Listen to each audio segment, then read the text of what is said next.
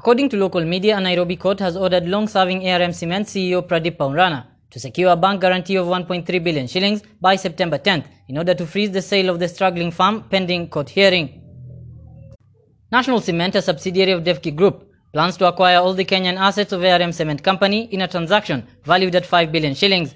However, Pradeep went to court to stop the sale, citing undervaluation of the business.